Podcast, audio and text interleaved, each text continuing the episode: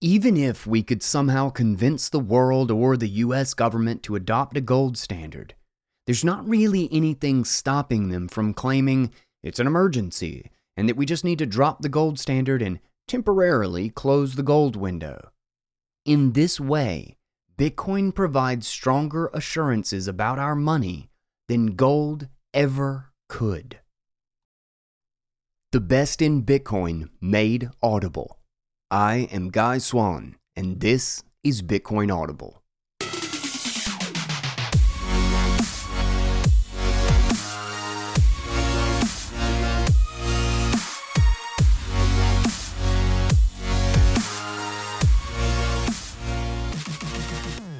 What is up, guys? Welcome back to the show. This is Bitcoin Audible, and we have got a great one from Bitcoin Magazine today. This one is by Stephan Livera, and I am your narrator for today's read, Guy Swan, the guy who has read more about Bitcoin than anybody else you know. And we're on the topic again. Uh, uh, we read recently Dr. Wolf's piece on Bitcoin as our best shot at liberty. He wrote a piece very recently, Stephan Livera did, uh, why libertarians should prioritize the Bitcoin strategy above all others. And this is a really good, quick, kind of like a few step breakdown, so to speak, of why essentially libertarianism without the Bitcoin uh, totem is kind of a lost cause. And he doesn't quite put it like that. That's kind of my interpretation or my opinion around it. Um, but, you know, he makes a decent case that it's not a very good idea to ignore Bitcoin as a libertarian as someone trying to enact libertarian principles in the world. And we will get into that in just a moment, but really quick, let's thank our amazing sponsors. The Fold card for Sats back on everything in life. You got the Fold Premium Debit Card. It is a must have for the Sats life hack. And then Swan Bitcoin is the other obvious thing that every Bitcoiner needs automatic purchases. I get every single week I'm buying more Bitcoin. I did not miss the dip. Then get yourself a Bitbox hardware wallet to keep all of those precious sats safe. Simple and secure is best. And then you got to come hang out at Bitcoin 2022, the most epic Bitcoin conference in the world. Code Guy Swan gets you 10% off those tickets, and they're about to go up, so snag it ASAP. And with that, let's go ahead. Let's get into today's read and it is titled Why Libertarians Should Prioritize the Bitcoin Strategy Above All Others. Bitcoin offers libertarians the perfect vehicle for starving the state of its outsized control over personal freedoms. By Stephan Livera. Libertarians should prioritize the Bitcoin strategy above all others. Libertarians generally believe in the non aggression principle, meaning that it is wrong to initiate aggression against someone else's person or justly acquired private property. What does Bitcoin have to do with the non aggression principle? The chief violator of the non aggression principle, or NAP, is the state. And the chief reason the state is so large and so powerful is that it has access to cheap debt. Bitcoin fixes this. Let's explore why the state is so large. If you have been forced into some form of lockdown, restriction, travel ban, mask wearing, jab taking compliance over the last two years of Hysteria 19, it is obvious that states around the world have become extremely powerful. As Robert Higgs outlined in his classic Crisis and Leviathan. The state expands dramatically during crises, but it doesn't necessarily, quote, give all the freedoms back after the crises. We've notably seen this ratchet effect with 9 11 and the Patriot Act, which forever changed travel and various other freedoms that we used to have. But what use is the desire for a state to expand its remit and reach without the funding for such an endeavor. In a more honest system, the state and its politicians would have to explicitly tax the population, which is not so popular. The modern day fiat fractional reserve system enables cheap debt funding of bureaucracy and governmental enforcement of the papers, please mindset. What do you think will happen if Bitcoin's number go up technology kept operating and fiat money kept devaluing? Government bureaucrats and thugs would experience reduction in their purchasing power, and it would effectively act as a right sizing of government. Not every libertarian is an anarcho capitalist. Fine, but even still, it's mostly true to say that you want a smaller sized state than what we have today. Starving the beast is the only way to enforce some accountability here. Governments and complicit media have grown too large, too powerful, too influential, and they have made the population weak and scared over time.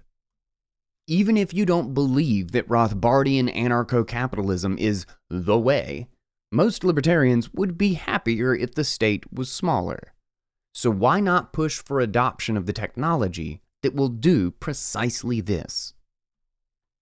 Present libertarian strategies have not been successful. Trying to win at the ballot box has not been a fruitful strategy for most libertarians worldwide. The population simply does not understand the issues of socialism and statism and they will gladly vote for more government sponsored redistribution if the cost artificially appears to be low enough. How many times have you genuinely seen libertarian directions being pursued politically and winning as a political strategy?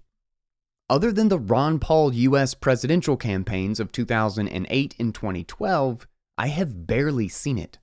And being fair, those campaigns were not a win politically, they were more of a win in supporting and engaging new ranks of libertarians into the movement.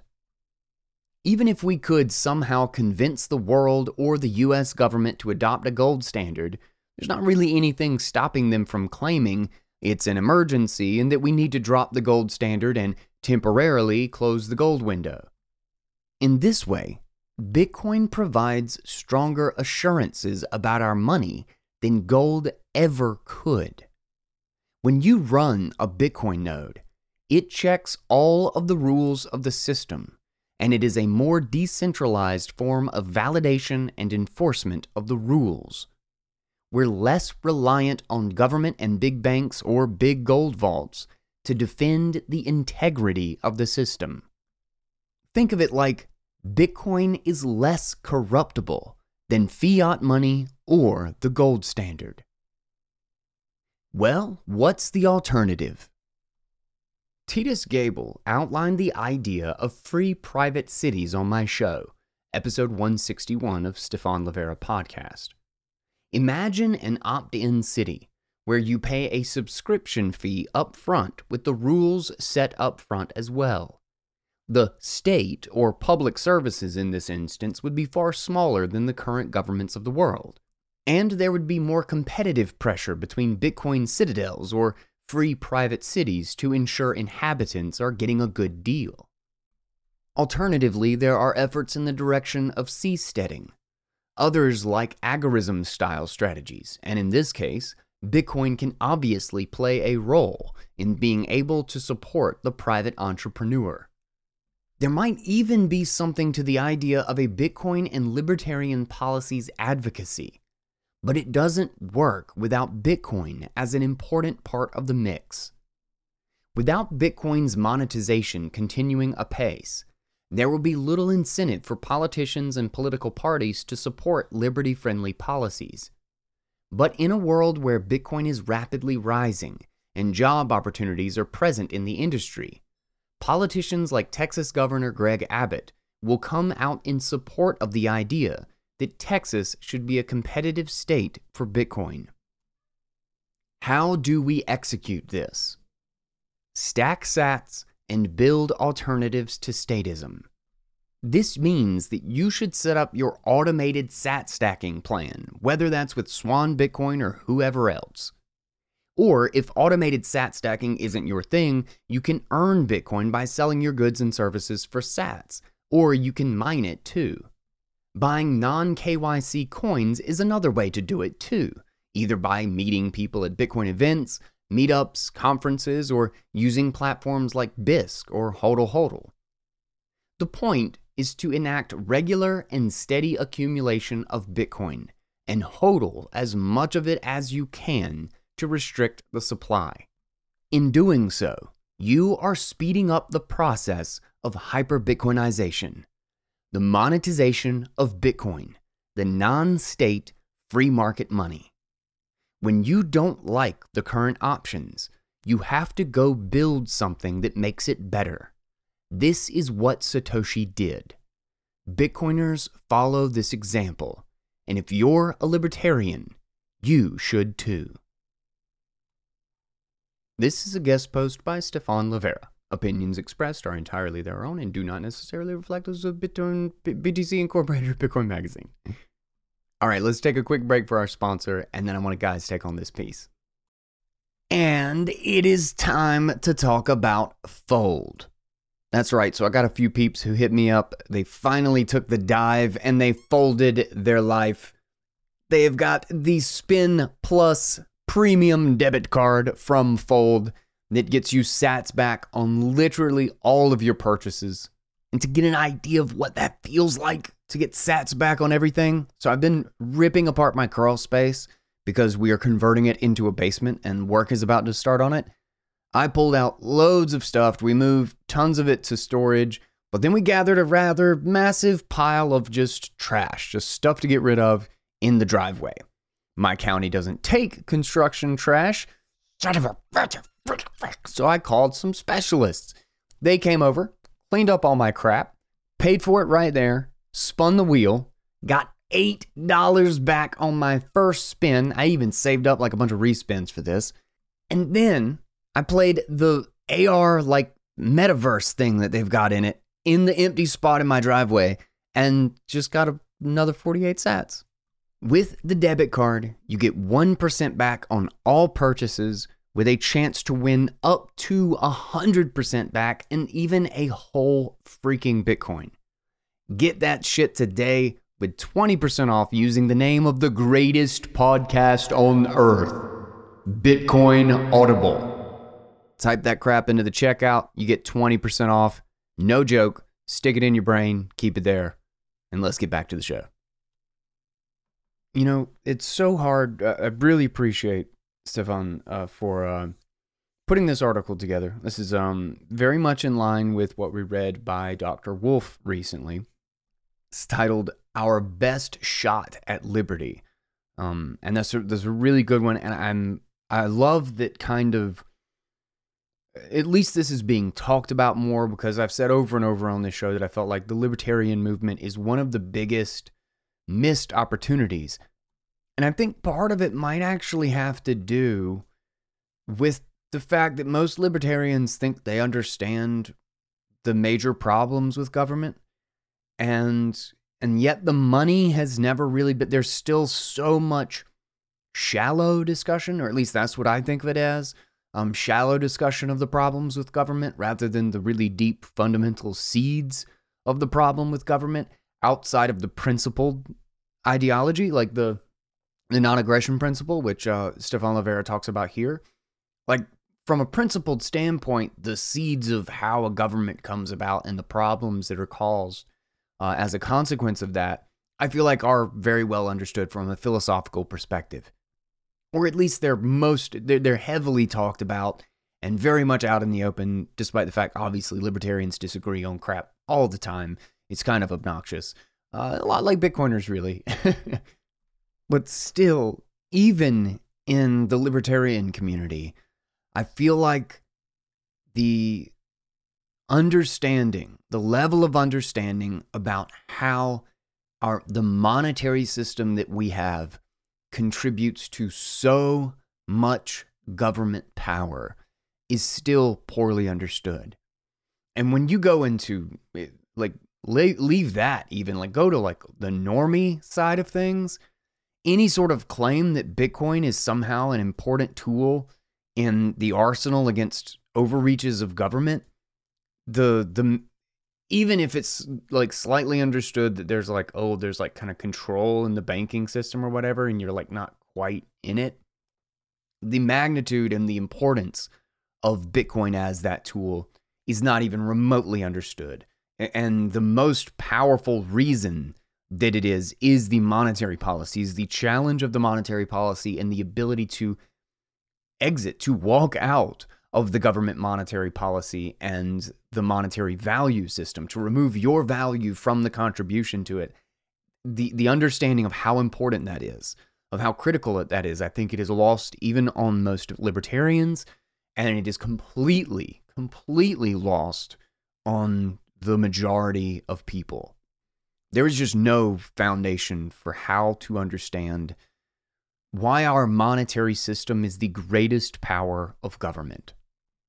And think about it when there are no budget constraints that will actually implode the government, like, like a failed business that has no remaining capital, when it is impossible for the government to write a check that bounces, when the money itself is the authority to write a blank check, to write on the check and have it become money into existence, then there is no way to constrain government's goals. And the people who succeed in government, the people who end up in charge, the people who end up running all of the major parts and gears of the system, are the ones who promise the most. That's it. Like when there's no restraint on the amount of capital that can be allocated by an institution, then the people who succeed are the ones who grow it. That's it. And grow it in the sense that they just care less about not wasting capital. And when none of this needs actual taxation, direct theft, well, then it's invisible to the people. They feel it, but they have no idea where it's coming from. It's like slowly poisoning the air, and everybody gets sick, but they have absolutely no understanding of why or how this is occurring. It just, everything just starts to suck more, and you get depressed, and your body wears out, and you're coughing, but you don't know where it's coming from. In fact, the only thing that does appear to be a problem is that capitalism isn't working because you're watching inequality get worse thanks thanks to the Cantillon effect. But again, it's like that poison in the air. It's invisible. It's uh, it's um, it's iocane powder from, you know, The Princess Bride. Like, you can't see it, you can't smell it, but it's always there. It's pervasive. So the people don't see the apparent cost to them. And even more so is that they can see the nominal value increase of some of their goods or of, of their house or of stocks or whatever and actually think they're succeeding even though life is getting harder, or at least not moving forward. You're barely being able to sell your grossly profitable house to get the same size house. You, you, you know, you didn't actually grow in wealth. You just have more numbers. You, you know, you just have more tokens that seem to not correspond with what you can get out of the real world. It's like there's just a whole section of civilization that's slowly getting poor and doesn't understand why. And this becomes useful for the political elite. And even if it's not strictly the fact that it's useful, they might just be dumb. You know, like being able to promise the most to succeed in government might make you just a really dumb person. And if you're not incompetent, you're probably corrupt. You're probably just good at lying and getting the support of the corporate interests that you want to make sure get about 80% of the bill that you're going to enact while you know add a little bit to food stamps and health care just so that you can say you're doing it for the children. But none of it is taxed. It's all hidden. So when everything starts to go bad, when life gets harder, they can just blame it on the fact that they're not running things. Oh, this is the evil free market doing this to you. And how easy is it to do if you don't even understand that money is the most critical thing in a free market? Well, then how, and you don't understand that you're being taxed heavily and your standard of living is being ripped out from underneath you, and that the Cantillon effect that's making the rich richer and the poor poorer is being caused directly by the government, then how the hell are you going to identify the subtle complexities that have actually removed the free market from the environment? Especially when everybody else can, everybody can go out and get their job and sell what they want. Looks like everything's great. But the core underlying economic incentives that make everything work have been destroyed. They've been completely obliterated when you monopolize the money. When you make money a political tool, nothing goes uncorrupted. Money is the center of all economic measurement, activity, weight, uh, comparison, everything that we do, all of the economic decisions we make rely on a tool of measurement. If you fuck with that tool, none of the measurements are right. None of them are free market numbers. None of it's real. It all ends up telling you more about the political class and what the government is doing than the actual economy. And they just passed, you, know, the government right now, Congress just passed like a what, a $1.5 trillion, another $1.5 trillion bill, an infrastructure bill. Literally, imagine if the government treasury only had like $120 billion in it and they just couldn't pay for most of that bill. Like they just ran out of money because they literally do not have the capacity, the authority to print it. That is the possibility of a Bitcoin world. And everybody who invests a little bit more in Bitcoin is taking away the purchasing power to do exactly that. They may not be removing themselves from direct taxation, but they are securing themselves from the means of taxation that is the dominant force of spending for the government inflation, the manipulation of the money supply. Exit yourself from that, and you've cut off the most important tool for the government to be able to fund what it seeks to fund. And even better, when you're talking about Bitcoin as the base money, is that it's a the ability to verify it, the ability to secure and know that you have real Bitcoin as opposed to paper Bitcoin or a Bitcoin derivative is so easy and at such such an individual level that gold can't even come close to comparing in the integrity that the individual person can get in knowing or checking that the government apparatus cannot expand past its available monetary supply. I mean, how many years or even decades did it did it take for the price to adjust for it to basically become known or exposed in the market that the government had issued too many gold receipts? Because everybody only used gold receipts.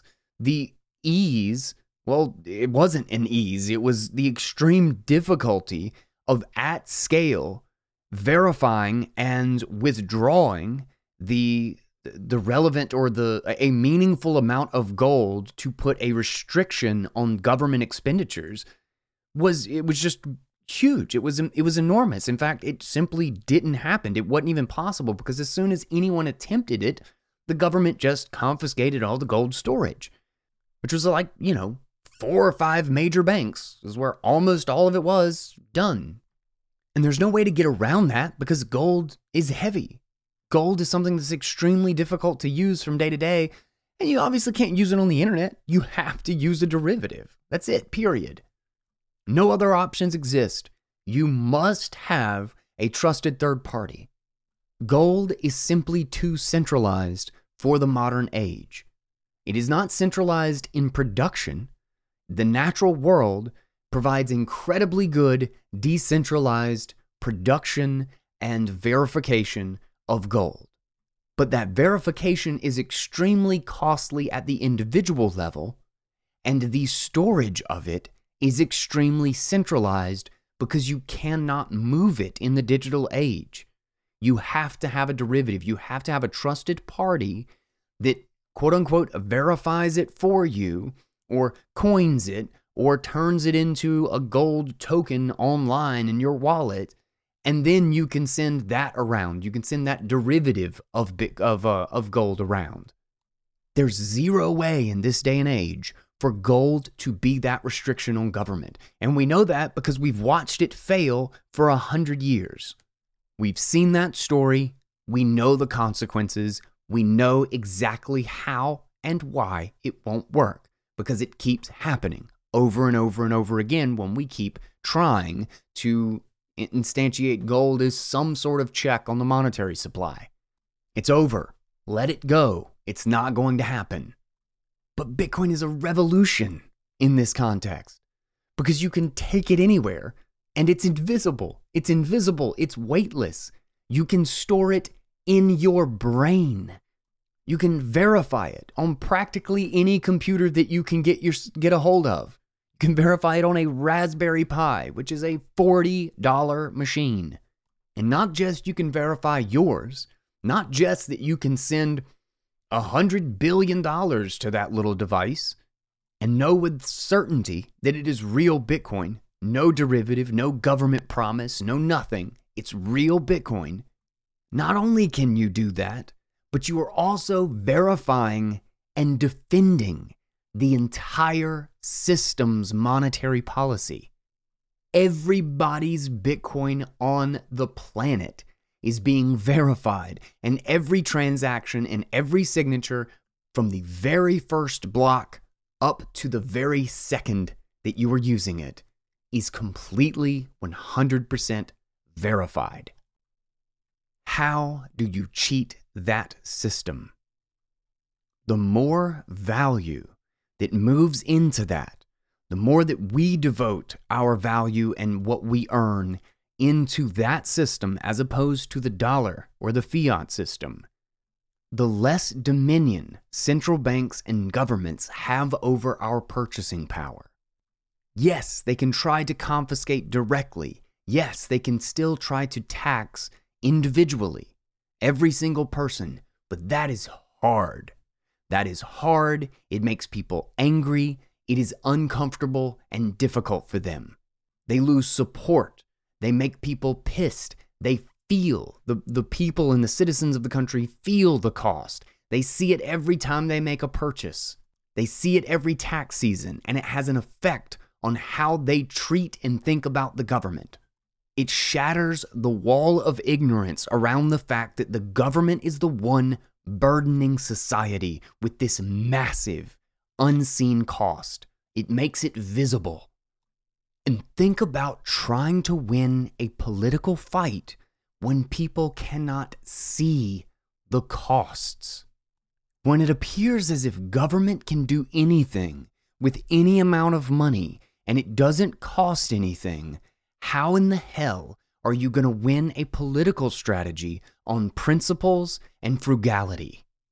Of course, Stephan talked, had the whole section about this. The political strategy, the ballot box, has not been a good strategy for libertarians. Of course not. Of course not. Libertarians are just the assholes who want to take all this great stuff away that we get for free when we vote for bigger government. And when you tell those stupid libertarians that, look, it's for free, all we have to do is just give the money to the people and it doesn't cost anything, they come up with some really long explanation that I have to like listen to and it's hard. It's not just this easy thing that I want to hear. So I'm just going to tell that person to shut up and they're stupid. And, you know, as a libertarian, as, uh, you know, I think Stephan's right. I think, you know, Dave Smith talks about this a lot. I mean, everybody, the libertarian community knows that Ron Paul has essentially been one of the most successful libertarian campaigns in the last 100, 150 years, probably. Why do you think that is? It happened in 2008 and 2012. It's because the cost became visible. If you had to ask me for a thesis on why it was that Ron Paul succeeded in the political or the social movement when he did, rather than the 30 years or 40 years he was in Congress before that, spreading the exact same message, was that 2008 was when it became clear that there was a cost. It still wasn't exactly crystal on where it was coming from, or why it was happening, but you could see it. You saw the bailouts. You saw the money printing. You felt the pain. You saw your house get foreclosed on. How could this happen? And here comes Ron Paul talking about the Fed with the same message he's had for God knows how many decades. I think the success of Ron Paul was the beginnings of the exposure of the cost of the political system. The fog just began to clear a little bit on where the damage was coming from. Or maybe maybe more what the cost of all of this really was. Now imagine that fog is just gone. Just completely gone. This, I think, is the potential of a Bitcoin standard. And it happens to the degree that it is adopted. Like the more like like even even tiny incremental adoptions like continuous growth in the purchasing power and the relevance of Bitcoin has a continuous restriction or impact on the ability of government to print money on their purchasing power. So essentially, a half completed hyper Bitcoinization has the effect of diminishing half of the government's capacity to expand without seeming consequence. So, as we move in that direction, as the trend moves toward more wealth behind Bitcoin, the effect of constraining the government's expansion gets stronger as the Bitcoin system gains more wealth and as Bitcoin subsequently becomes more secure because it gained more wealth. Now, a Bitcoin standard does not mean the end of taxation. It doesn't mean the end of government, at least not necessarily. But where it matters in a major way, I think, is threefold. First, it completely collapses the illusion that the government has an infinite amount of money and that there is no cost for anything that they do. Two, it creates a massive increase in the cost of confiscation at scale. It makes taxation direct again. And then three, it creates a massive decrease to any and all restrictions on moving capital. And those three things combined will create an incredible restriction on the powers of government. They are three fundamentally important elements to government power that are undermined the ability to hide the cost, the ease of confiscating capital, and the ability to restrict its movement. If you can permanently alter the dynamics of those three things, you have permanently altered the capacity and the power of all government institutions because they all run on capital. A government's purchasing power is its ability to command armies, to enforce its regulations, to enforce laws. It is its ability to deploy violence. It is the ability to take wealth. Purchasing power is everything. And all citizens have to work their butts off for tiny amounts of purchasing power, while the government has a default account of infinity. There is zero way to keep that system in check while that power dynamic exists impossible. It's impossible. And you know, it's funny too because this is something that is in the sovereign individual uh, in that book. Their their thesis really is the idea that the balance in the cost between stealing capital and defending capital, the cost of violent action against another person, is essentially the dynamic that determines whether or not it can scale, whether or not violent gangs, and government institutions can actually exist and sustain themselves. So, when you're looking at a technology that fundamentally changes both the cost it takes to steal capital and while at the same time lowering the cost of defending that capital, you've changed how a violent system can scale. But I think it's important to consider how little that difference could be to have a outsized effect. Like this is the butterfly effect, right? Or the the compounding effect. If there's a small feedback loop that enables more wealth per unit of violence. So let's take like just a dirt simple example. If if it takes one unit cost of violence to get one get on average 1.1 units of wealth, then there's no point where more violence isn't profitable to you if it's very hard for people to defend themselves. If the capital is locked in and therefore you're basically guaranteed to confiscate it, or you know you can enact control over it. That's why the sovereign individual talks about how the agricultural revolution was actually enabled the you know violent gangs and governments and uh, these institutions to arise is because our capital became locked to the earth. It's a whole lot easier to keep track of and rule over if you know they can't take it with them. I can't take my house with me. But even more important is to consider the feedback loop of that violence that as you add another unit cost of violence onto it, do you get more wealth? Does the marginal utility of your uh, of that payout get greater or less? And it seems pretty obvious that violence at scale gets greater and greater. In fact, the larger the institution gets, the more intimidating they are, the more seemingly inevitable they appear to be. So, the fewer units of violence it actually takes to obtain all of the capital. And then when you're big enough to the point that you're dominating society and you can command the definition of capital completely, then there's no stopping you can because you can command as much violence as you want. But when you're growing from the scale of violence against one person or dominion over one person to two people to 10 people and then up to a million, you know, maybe when you get to a million, it actually only takes you 100 units of direct violence to get a million units of capital because the size that the institution of violence has become makes it that much more intimidating because the first and second and third person you robbed were profitable. Not very profitable. It's very high cost, and it could come with a lot of risk because you might not succeed when robbing from one person or two people. But the bigger you are, the easier it is to rob people, the easier it is to use violence to control people. But that return could effectively come from just a small initial difference in the cost imbalances.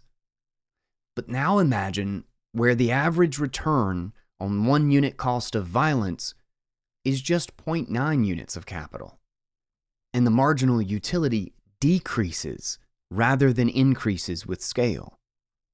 And at no point during any potential growth of this system of control or this system of violence, does it get dominion over money itself? Money, the wealth itself is separate from this institution. So the ultimate payout at the end of the road of someone finally, or a, a, violent institution finally becoming the government, isn't there. The pot at the end of the rainbow doesn't exist for them because money and purchasing power have been separated from the institution. It is independent. It is Bitcoin. And the government now needs to confiscate the Bitcoin rather than dictating wealth out of thin air. Now, is Bitcoin that significant of a difference in that dynamic? Does the average unit of violence pay out negative in terms of Bitcoin confiscation? Does the ease with which you can move Bitcoin make the ability to establish monopolistic control over capital within some geographic area incredibly difficult under a Bitcoin standard. And in fact, does it make it so difficult that they actually must be nice to their citizens and their entrepreneurs because they stand the risk of watching 10% of their GDP walk out of the country in people's brains in under a year for pissing off the wrong businesses and having no explicit, obvious way to stop them without just putting up walls everywhere, becoming vicious totalitarians, and microchipping everybody in the country, which runs the risk of even worse capital flight if it doesn't work. It's like if they don't get total control, they're screwed. Now, maybe that doesn't happen fully. Maybe it doesn't make that feedback negative, which would be the goal. But it absolutely changes it. And no matter what way you turn it, separating government from the state and giving the individual the ability to verify the money supply and hold an essentially limitless amount of wealth invisibly in their head is the most significant change in the cost of stealing capital, the cl- cost of deploying violence in order to obtain purchasing power, and the decrease in the cost of defending that capital at an individual level that we have potentially seen in centuries, maybe even millennia. A libertarian that does not take advantage of that, or at least explore it, is basically shooting themselves in the foot. And I haven't listened to Stephan Livera's uh, podcast episode uh, 161 with Titus, um, Titus Gebel, and uh, I do want to listen to it. And I love the idea of free private cities, of seasteading, and this essentially this balkanization of society. And I think that dynamic that we just talked about is something that leads to exactly that sort of thing the breakdown of the scale at which violence can be properly enacted or uh, profitably um, executed, I guess you can say, and it makes the the institutions that run what we think of as governments, the service providers of societal infrastructure, so to speak, and societal rules, highly responsive to the capital that can easily enter or exit or defend itself from a set of rules that are abused or corrupted or um, treated frivolously. And I just think a an attempt or a push to move to a libertarian future without Bitcoin is hopeless. Is well, it's not hopeless, but it needs a monetary solution because any sort of solution or, or quest for libertarian society must solve the problem of governments commanding purchasing power. If you don't separate money from the government, or you don't figure out some mechanism by which the government doesn't have a blank check, there's zero way to restrict their power. Because before you figure out how to restrict their blank check, they can write a blank check and get all the police to round you up and shut your mouths or pump out a trillion dollars worth of propaganda to call you a fool or a liar or an extremist. It's not just the power of enforcement, it's the power to control the culture, the the the narrative, the illusion. And I love, like I said, uh, Stephan said something along these lines, uh, and there's towards the bottom here. One second. I think this is kind of it. Maybe it's said again. Now this is it. This is it. So it says, quote, there might even be something to the idea of a Bitcoin and libertarian policies advocacy, but it doesn't work without Bitcoin as an important part of the mix. And I think that's right. I, don't think there is any libertarian solution that can succeed without the solution that Bitcoin provides at its core. And I don't see an alternative to Bitcoin for solving exactly that problem. And I think it's the most fundamental problem of the payoff of violence and the ability to defend and verify monetary wealth, to remove that power from the, from the hand of the state. And even now, I'm still just shocked to the degree that libertarians have not jumped on this. I know they have in, you know, like libertarians are probably the most uh, tapped into demographic. I, I suspect that the highest degree of any any like kind of political demographic or whatever obviously is libertarians that have adopted Bitcoin, but it still seems that so much of the libertarian community is still kind of at arm's length. They're still just kind of like, you know, they've just got a toe over over there in Bitcoin, but they're still just they're still just votes and politics and commentary and, and the culture and all of these things, which I think are downstream. The money is more important. I think we should hedge on the money. We should we should make the money the totem of the goal. and it can actually bridge politics, it can bridge cultures rather than basically talking about all the things that are really hard to share and really hard to reach agreement on. Find the one totem that is the most powerful thing for the libertarian argument and for defending libertarian principles and institutions while not causing unnecessary uh, conflict with other cultures and other demographics. That is Bitcoin. That is Bitcoin. And I think it's our best opportunity.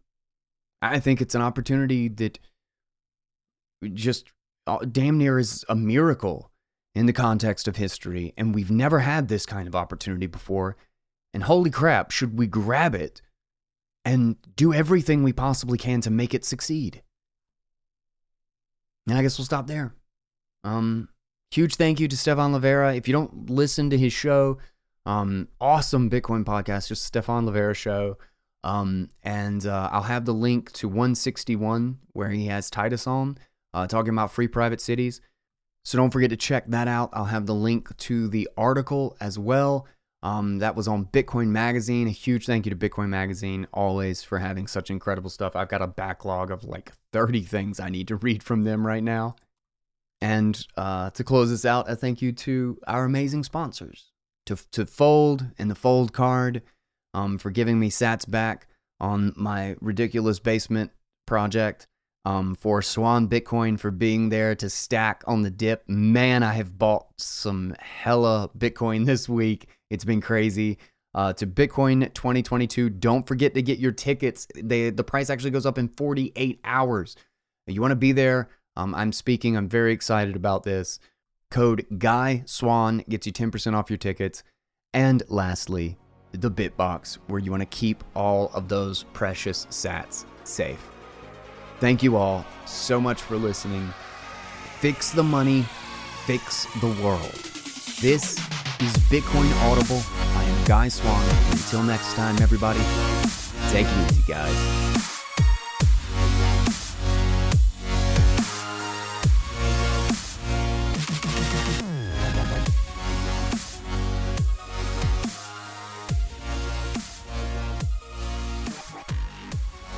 You have been listening to Bitcoin Audible, a 111 production.